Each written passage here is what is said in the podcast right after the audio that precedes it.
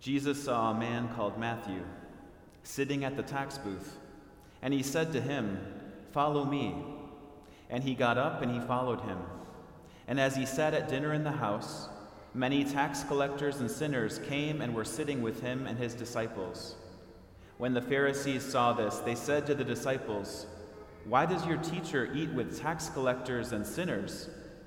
But when he heard this, he said, Those who are well have no need of a physician, but those who are sick. Go and learn what this means. I desire mercy, not sacrifice. For I have come to call not the righteous, but sinners. While he was saying these things to them, suddenly a leader of the synagogue came in and knelt before him, saying, My daughter has just died, but come and lay your hand on her, and she will live. And Jesus got up and followed him with his disciples. Then suddenly a woman who had been suffering from hemorrhages for 12 years came up behind him and touched the fringe of his cloak. For she said to herself, If I only touch his cloak, I will be made well. Jesus turned and seeing her, he said, Take heart, daughter, your faith has made you well. And instantly the woman was made well. When Jesus came to the leader's house and saw the flute players and the crowd making a commotion, he said, Go away, for the girl is not dead, but sleeping. And they laughed at him. But when the crowd had been put outside, he went in and took her by the hand, and the girl got up. And the report of this spread throughout that district. The Gospel of the Lord.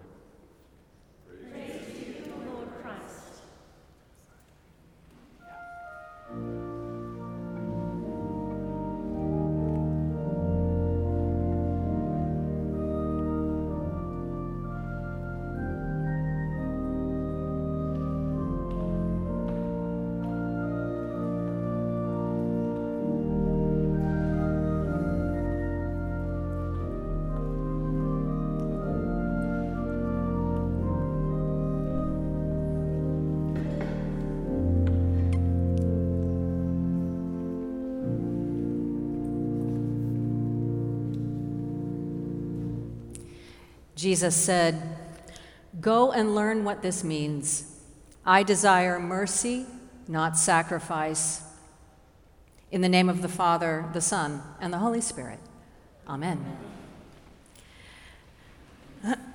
this passage in Matthew is a passage that should give us all comfort. Now, I know there's a lot going on in this story, uh, there's a lot of things happening. But it should all give us comfort because no matter the situation, no matter the issue, no matter the person, Jesus is available.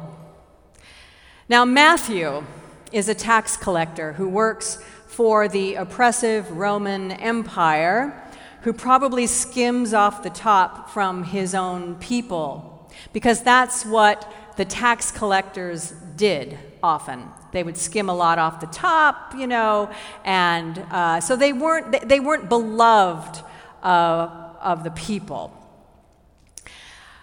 Jesus also does something very unusual. He does a couple of things on, that are very unusual. He touches two women. Now, back in the day, you can't, and you shouldn't do it now either, but you can't just touch women, right? And if, unless they're your wives or, or whatever, uh, it was a very, um, it was a taboo. And not only are you not supposed to touch other women, but these were unclean women. First of all, one is presumed dead, which was completely uh, taboo. You do not even go near a dead person. The other woman is bleeding you do not go near a bleeding person, let alone a woman. And Jesus goes right to these two women who were, um, uh, how should I say, ostracized at that time. Jesus actually seeks out spiritual and physical healing as he's wandering from village to village. And it didn't matter to Jesus who it was.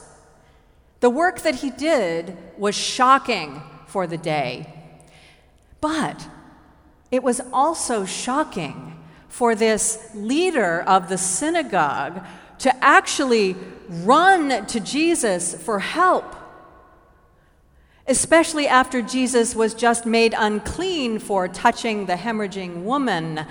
But his daughter had just died, and he didn't care what people thought or if he was going to make himself unclean in the minds of others by touching Jesus, by, by seeking the help from Jesus. He went to Jesus anyway.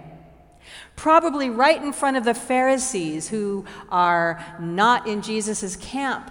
He went right to Jesus because he needed him. It didn't matter. Because we would all do whatever we had to do to save our children. We would do whatever we had to do for someone we loved to keep them from, from harm, from demise.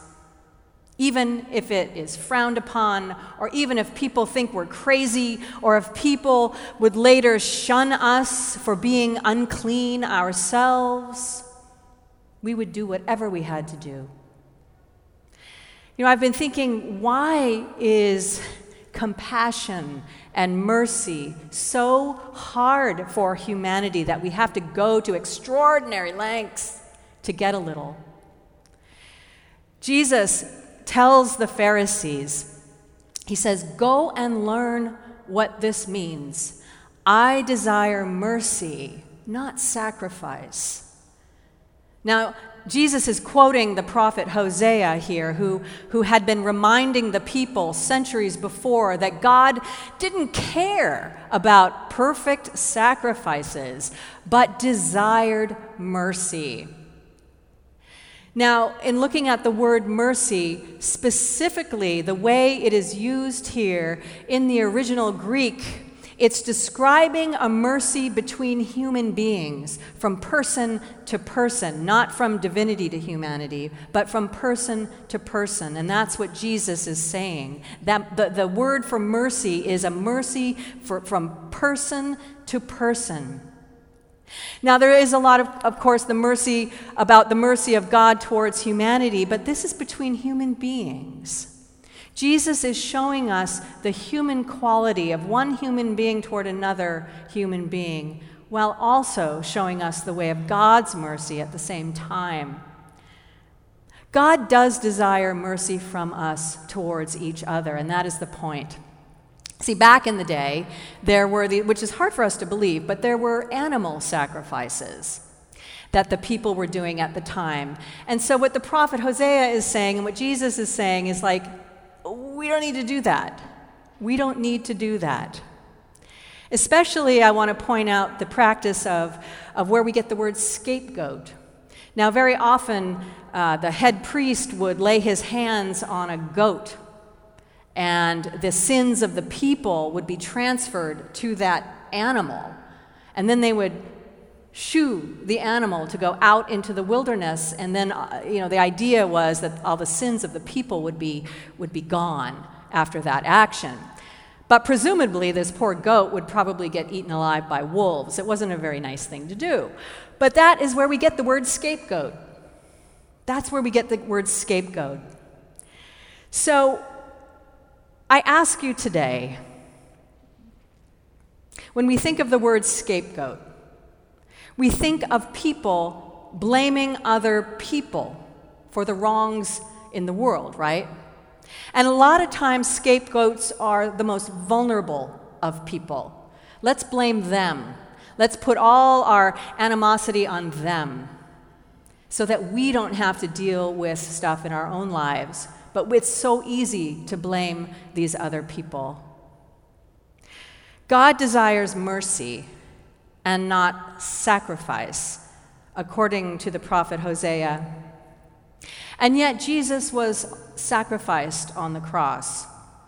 You see, God gave everyone a chance to be merciful because we all have a choice to not go along with what is wrong. We have a choice to say, no, that's not right. Humanity had the chance to be merciful at the persecution and crucifixion of Jesus, and humanity failed because those in power failed. Being right was more important than doing right.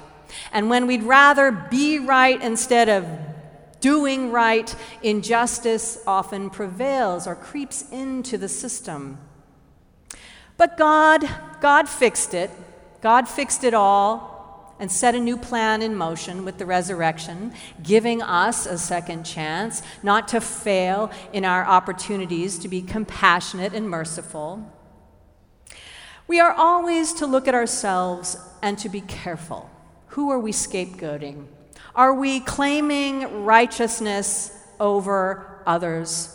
Are we seeing ourselves as the righteous ones and those people over there who are different? Are we saying, oh, well, they're unclean, therefore we can make them scapegoats and send them off into the wilderness? Do we do this for power? Do we do this for fame? Or worse, to feel powerful over others? Or, or just for fun? That's even worse. But much of our divisiveness in society is about scapegoats and finding those who are weaker in order to pull all, put all our fears and blame onto them. But that's not Christian. Because Jesus the Christ went straight towards those who were ostracized from society and healed them. Scapegoating people or issues in order to rally support is the easy way because that gin, ginning up fear is easy. But Jesus shows us the harder way because Jesus shows us the healing way. The healing way is the way of courage and trust, compassion and mercy. The healing way is being present for those in need. So Jesus calls the outsider like Matthew, he calls Matthew, the tax collector. He says, Come and follow me. And Matthew follows. He sits and he sits and he eats with those who are sinners. He touches those deemed unclean or who are those who are on the fringe. Because mercy, compassion and mercy resurrects new life. And that is the healing way. And healing can simply come for some of us with the knowledge that we're not alone. When somebody sits with us, when somebody talks to us, when somebody listens to us, to let us know that we are not alone in our loneliness, our sickness, our trauma, our struggles, our despair. And like Jesus, when we're not afraid to touch the lives of those who need help. But here's the flip side we are also to trust that when we need help, like the leader in the synagogue who needed help for his daughter, that we don't have to be ashamed, embarrassed, or fearful to ask for help. Pride isn't going to do anything for us in the end. Asking Jesus for help is okay too. Asking others for help also gives others the opportunity to exercise mercy. So, actually, asking for help from another person, it's a gift for that other person so that they can respond by exercising compassion and mercy. Not a burden, not a chore, but a sacred responsibility. So, again, why is mercy and compassion so hard? We all know what we're supposed to do. We're supposed to care for others, especially the stranger, but do we? Do we invite people we don't know well to dinner parties? Do we have conditions on our generosity and our compassion? Who do we sit with? Who do we touch? Not just physically, but emotionally. Jesus brings the healing way to all, to those at the top, like the leader of the synagogue, to those on the very bottom of society, like the poor woman who had been ill for 12 years and couldn't find relief. Now, if you are fond of using images as a way to pray, or even if you don't even do that or think about doing that, I'm going to ask you to think about doing this. I want you to imagine a crowded square, so a crowded town square, and there's a lot of people, a lot of hustle and bustle going around. And imagine Jesus in front of you, his back is towards you, making his way through the crowd. Bring to mind something that is weighing you down, something that you can't fix on your own. Gosh, you've tried. You've tried to fix it on your own. Not only that, you're not getting the compassion. You're not getting from other people what you need. And you can't quite reach him, but you know that if you could just get his attention, he would turn to you. Because you don't know where else, where else to turn. You're desperate. You aren't sure, but you think enough about faith to do this that you reach out and you touch Jesus' cloak or his robe. And then Jesus turns to you and looks you in the eye. And he knows. He knows you have been behind him this whole time, and he was just waiting for you to reach out. Just, just reach out.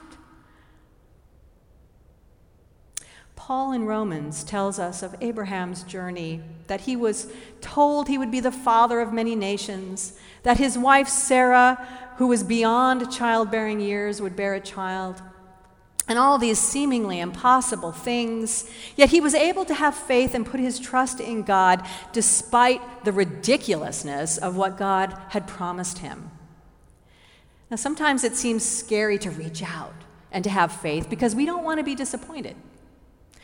We have faith, but our diagnosis gets worse. Or someone we love, whom we have prayed for with all the faith we can muster, they still suffer. Sometimes the healing, though, can be within ourselves. Sometimes our prayers for others actually do something for us. Sometimes our faith is not represented in winning lottery numbers, but is about something else entirely. We don't know. And that's the deal we've signed on to on this Christian journey, the journey that I call the healing way. So, the gospel message today reassures us of Jesus' presence, but also challenges us because of his presence. We are to show mercy and have compassion and not be self righteous to the point of exclusion because of our faith. Bottom line. And it's hard to do that, but that is the deal. And finally, Karen Armstrong, in her book, The 12 Steps to Compassion, says this The attempt to become a compassionate human being is a lifelong project. It is not achieved in an hour or a day or even in 12 steps. It is a struggle that will last until our dying hour. Nearly every day we fail, but we cannot give up. We must pick ourselves up and start again. She says that a truly compassionate person touches a chord in us that resonates with some of our deepest yearnings. People flock to such individuals because they seem to offer a haven of peace in a violent, angry world. This is the ideal to which we aspire. And it is not beyond our capacity. But even if we achieve only a fraction of this enlightenment and leave the world marginally better because we have lived in it, our lives will have been worthwhile. There's no more to be said. We know what we have to do. Amen.